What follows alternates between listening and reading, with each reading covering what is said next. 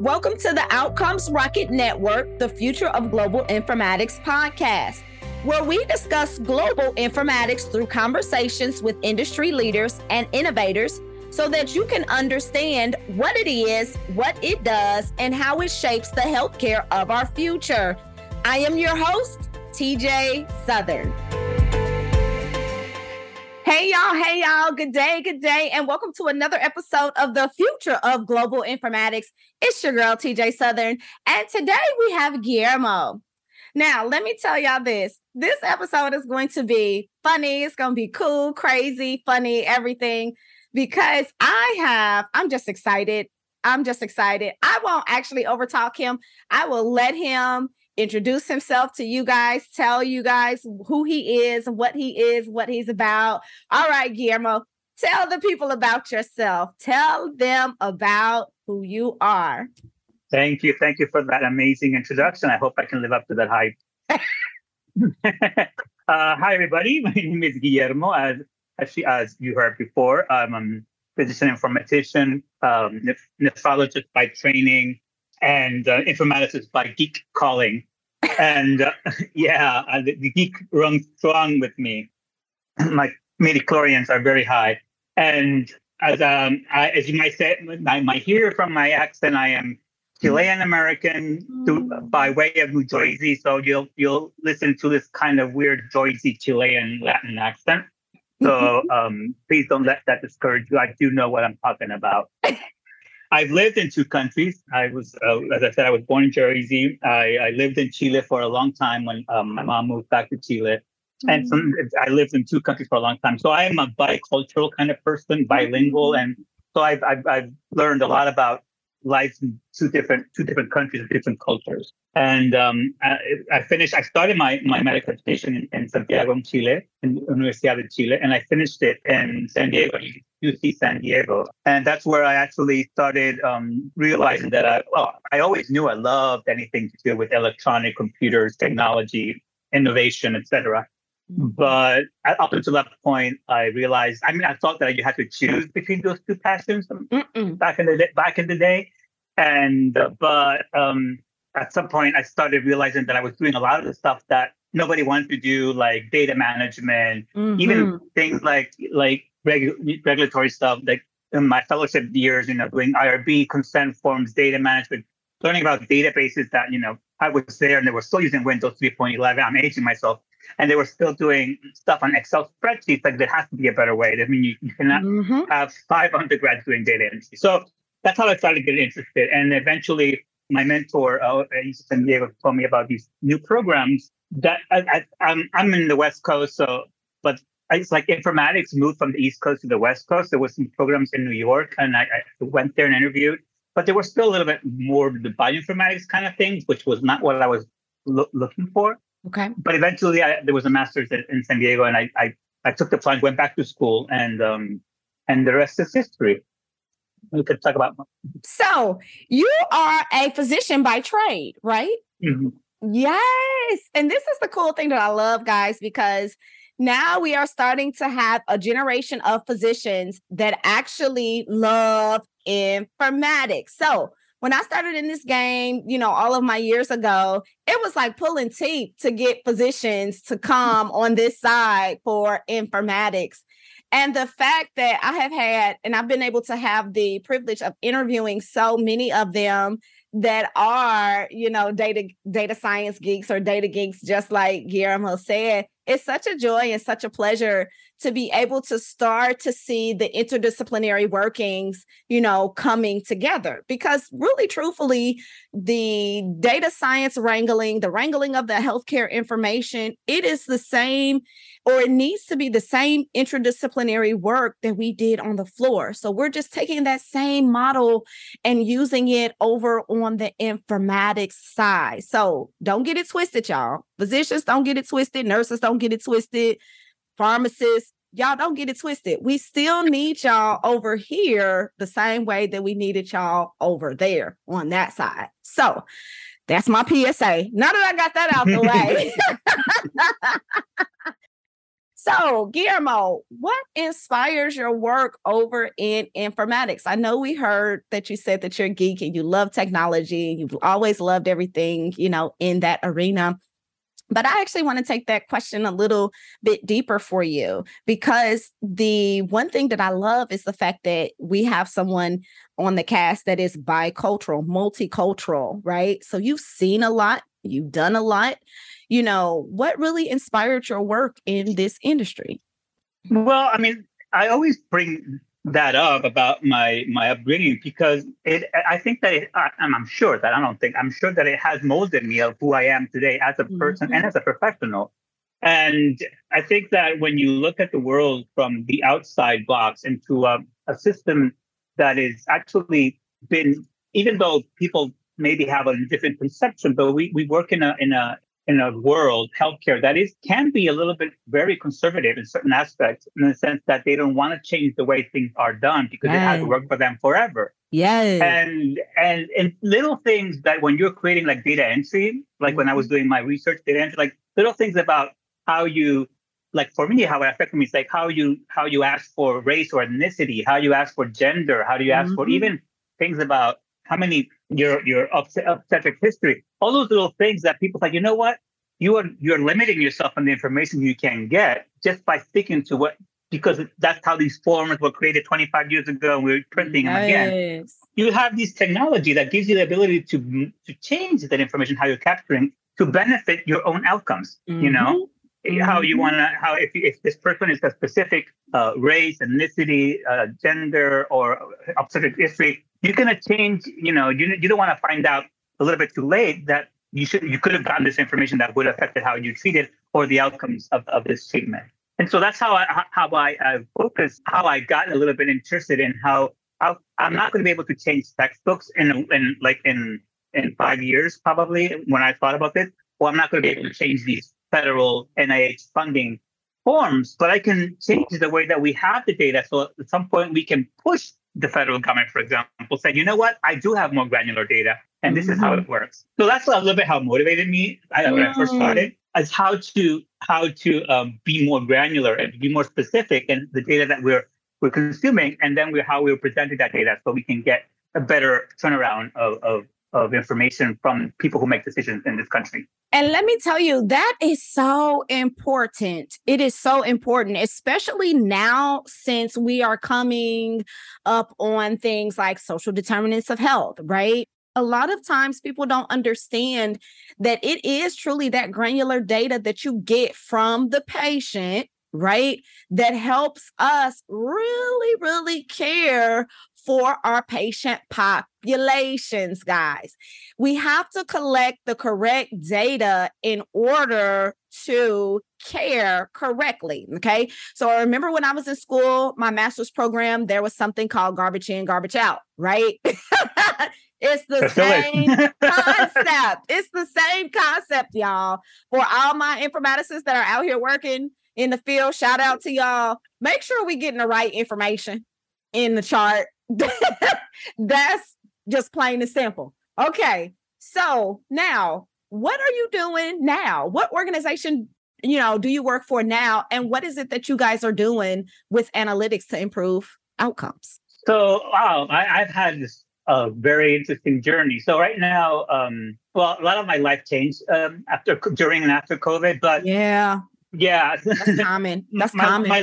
My little life plan had a little bit of a change personally that I wanted to do to highlight other aspects of my life instead of profession. But right now I'm doing two things mainly. One is I moved back to San Diego. I was living in Montreal. I was in Montreal when the pandemic hit.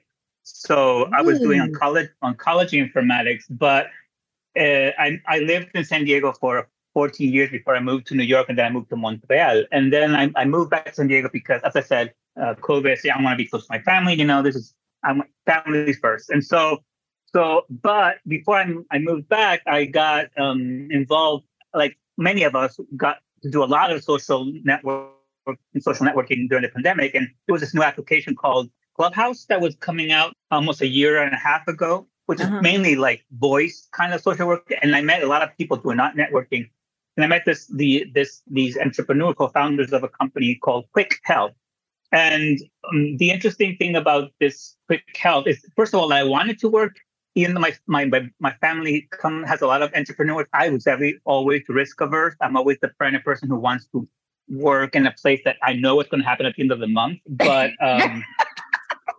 get it? So I get it. I got, you know what? I need to learn a little because I always worked in universities and health systems, and so everything is like big and slow, and there's more job security, but there's less innovation, and so I met these people and I said, you know what, this is interesting. This is a company that's trying to digitize a little bit the emergency room workflow. Mm-hmm. There's a lot of things that happen in emergency medicine or in the ER, which can be expedited. You know, there's a lot of back and forth to the workstation and the back. So, I mean, people get an idea when they watch these shows on TV, but it's actually worse when you see on TV. Like you cannot look at the patient in the eye. You have to go back, and then you have to hit the HMP, the history, and the physical, and go back.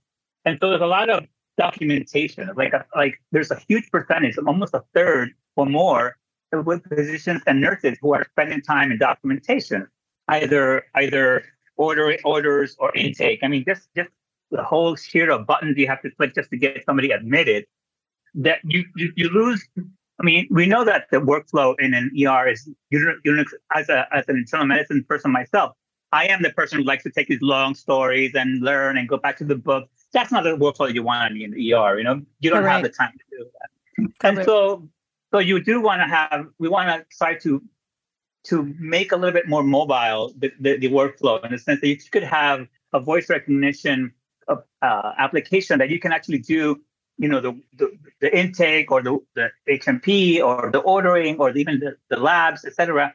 That would free up your hands, and also can be more interactive with the patient.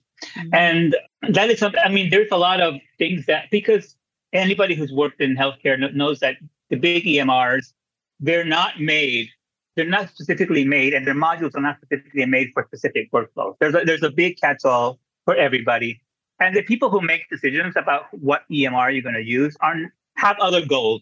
Yep. You know, they have other goals, which are goals that they need to be met, but they're not the goals of the person who is in the front line with the patient. Correct. And so the idea is to try to target this into a more streamlined, in this case, specifically to the emergency room. So one of the co-founders is an ED physician. And so we're trying to get this. First, we're trying to get somehow to merge a little bit about what a scribe would do, and also a little bit about how you can do your documentation away from the terminal. Even though there are studies who say that clinical people and don't dislike that much the workstation, because for them it's kind of a little bit of a water cooler. So that's like the only time where you can actually talk about what the show you saw last night or whatever, whatnot.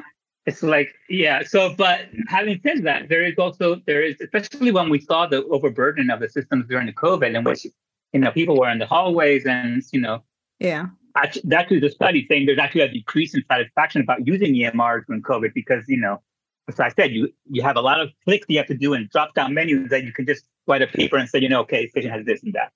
But that's what I'm doing right now. And also I do freelance stuff. So people who need a nerd who knows medicine, they get in touch with me, and I help them out and stuff like that. Let me tell you, that's actually pretty cool, because so the emergency room and women's health triage, those are always like the two pain points for EMRs and workflows, because, you know, the ER, you know, you just want to treat them as fast as you can, and not being able to have that touch, you know, because you're trying to get all this information in a short window to either treat them medically or ship them off. That is really, truly always been a pain point for a lot of organizations.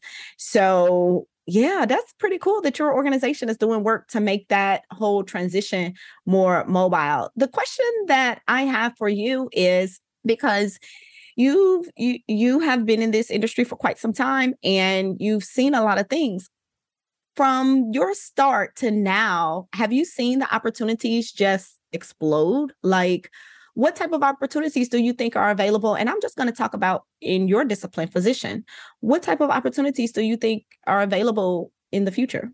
No, yeah. I mean, it has, I mean, the whole landscape of clinical informatics has changed and exploded in the last 12 mm-hmm. years. I mean, it's, I mean, it's like, just like, again, aging myself, you know, like 20 years ago, you know, you just like, who would have thought that you would have all this kind of information at the tip of your hand so readily available? Mm-hmm. And even though I'm always been an early adopter, I look back and I watch these movies from the early 2000s, and I'm like, wow, I remember we still had flip phones and all that kind of stuff, you know. And it's like, how did you check your Facebook on those phones? You couldn't. You didn't have it. You didn't have Facebook, first of all. Let me tell you, that is so true. You know, I go back to my early days. I always tell people, I'm going to date myself too. When I started in nursing, I was one of those that was like kind of in between, where we still had the charts at the desk, where the provider would come by and put that little flag in the chart to let us know that he changed the orders. And my first experience with EMRs, we had a DOS system. I can't even remember the system that we used. I worked at Community Health. Shout out to Community Health for being my training ground, my breeding ground for women's health. And, yeah, you know, sometimes I sit and think, how did we even survive? You know, writing those SOAP notes, oh, my God, how did I even survive? Like all the time that it took. So, yeah, I totally understand. You know, I mean, I reminisce. So we were talking with Thanos, which he's one of the co-founders of the company. And we were talking the other day, and we were reminiscing, quote unquote, about how future we will have a lot of, I mean, there's an effort now. Everybody knows there's HIEs, when there's health permission exchange, there are RIOs, which are bigger regional health exchange. And there's a federal, I forgot the acronym again, but there's a federal initiative now, which Epic signed up about a federal kind of a health information exchange. So we're talking about how that will benefit of having all that information. People are very mobile right now. They move a lot. So you would have all that information. But we were talking about how we remember our med student days, but we had to go down to archives and get these huge tomes of medical records to create for the intern or the resident, this minuscule kind of, you know, little bit of a compendium of the whole chart. And I said, you know what? A lot of my medicine, I learned it that way, you know, because I had to go and dig up and go interpret these and put them down.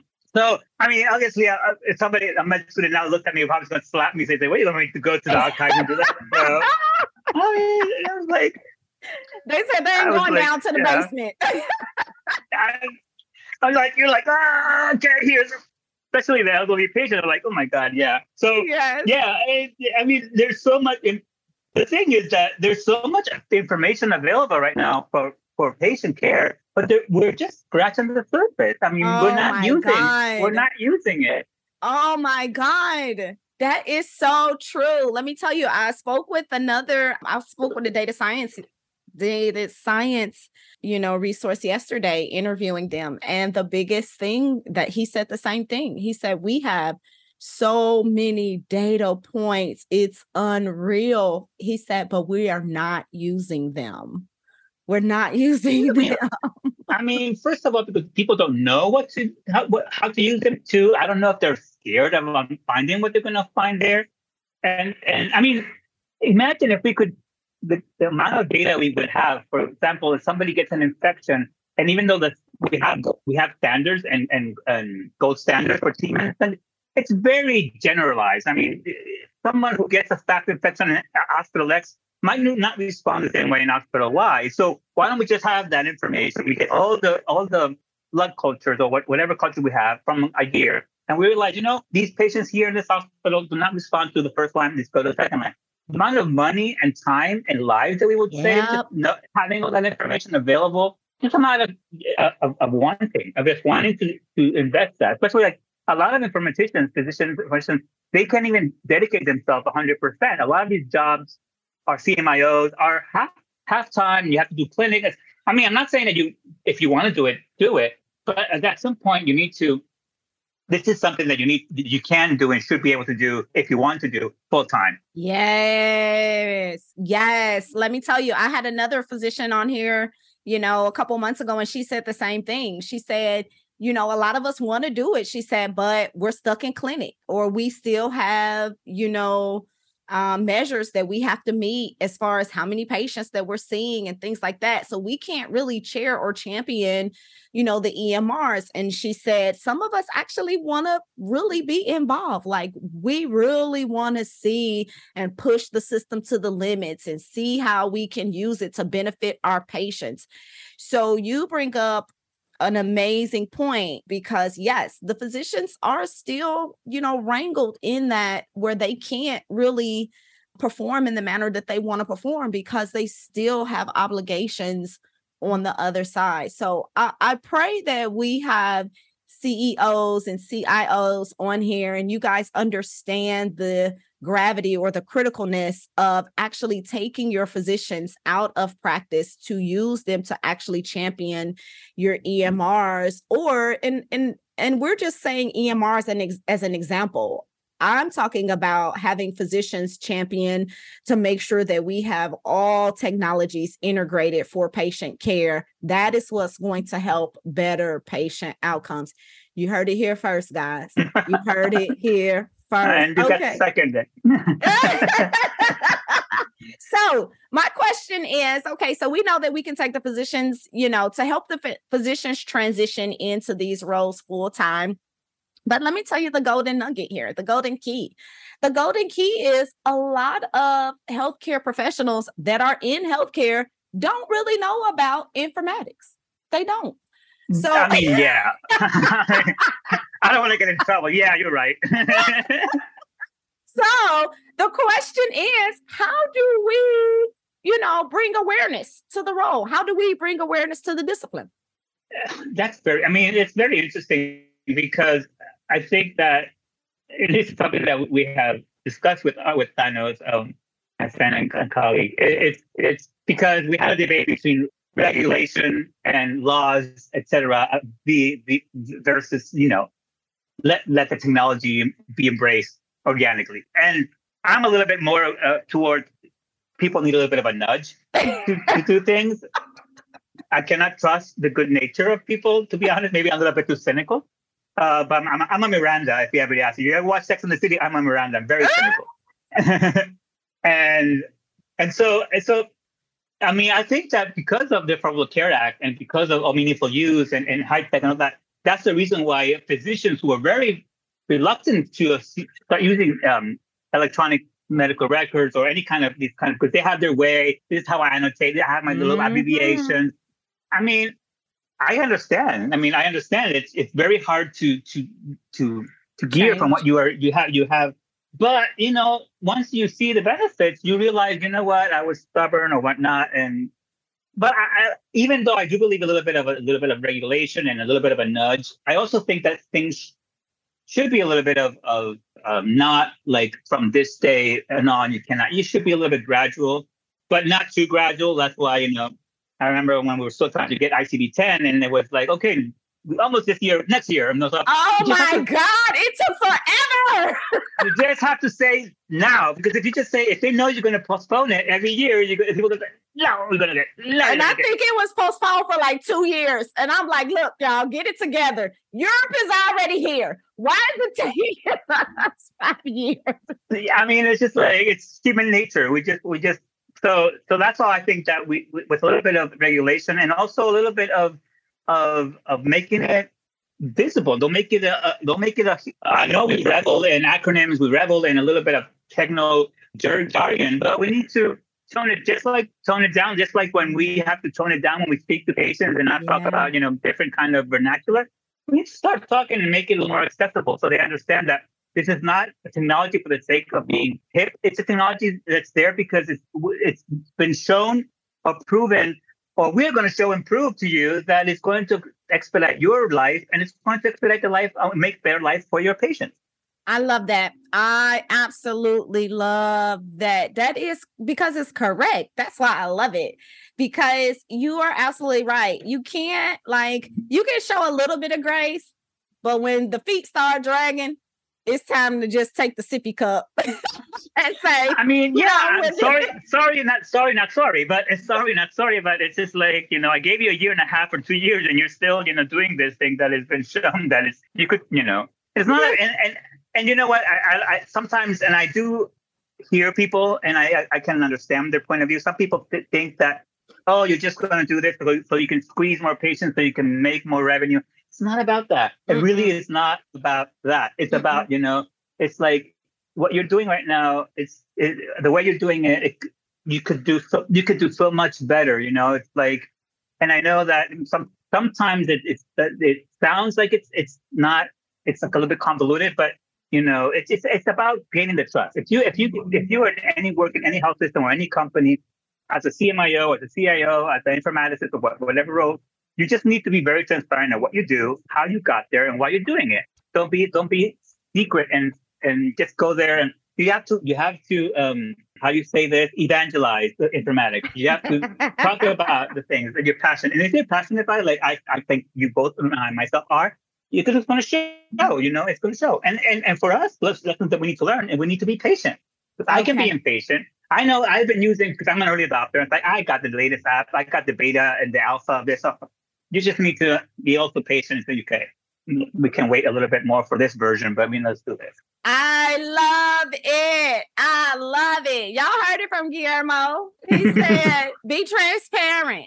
Be transparent. Get user buy-in, right? Before y'all come in tearing up stuff, trying to put new stuff in. Get user buy-in. Be transparent. Be a Pied Piper. That's why we have this podcast. Exactly. I'm a Pied Piper. I'm an evangelist for informatics. Y'all heard it here first. Yeah, you can wait for First Southern and I, we're going to have a little bit of an acapella group. We're going to start a little acapella group called Informatics. Yes. So, Guillermo, what are your final words or your parting words of wisdom that you would like to leave for our listeners? Well, I mean, I'm not that full of myself that I think I could instill wisdom, but I can instill experience. I think that the greatest thing that I could give to anybody who's listening, who's starting, who's already in this career, or who's thinking about it, it's just don't assume anything about when you hear about these words of informatics or clinical informatics or health informatics or pharmacoinformatics. There's a lot of informatics in healthcare. It's just do your research, listen to a podcast like this, read, and find out, because it is something that's very beautiful. It is not detached from the patient. But you say, oh, I want to see patients. You do get to see patients. Maybe you don't touch the patient, but you do get to see patients, and you do get to make a mark, and you do get to better the outcomes and healthcare of the city, the county, the state, the country, the world that we live in.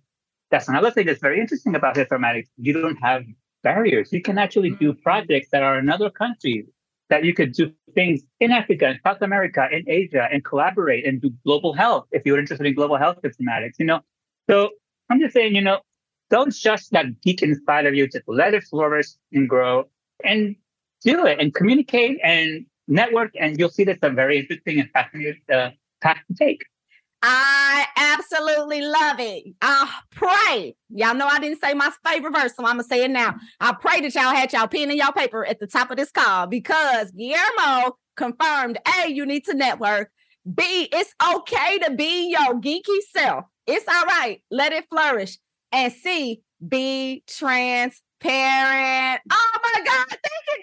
Such a pleasure and an honor to have you all here. I told y'all it was going to be fun. Lots of laughs.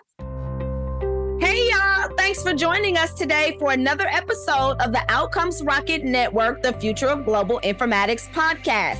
If your organization is looking for informatics talent, go to www.beryllus.net. That is www.beryllus.net. And we can assist you in finding some of the best nursing informatics talent this continent has to offer. We'll talk to you later. Have a great day. See ya.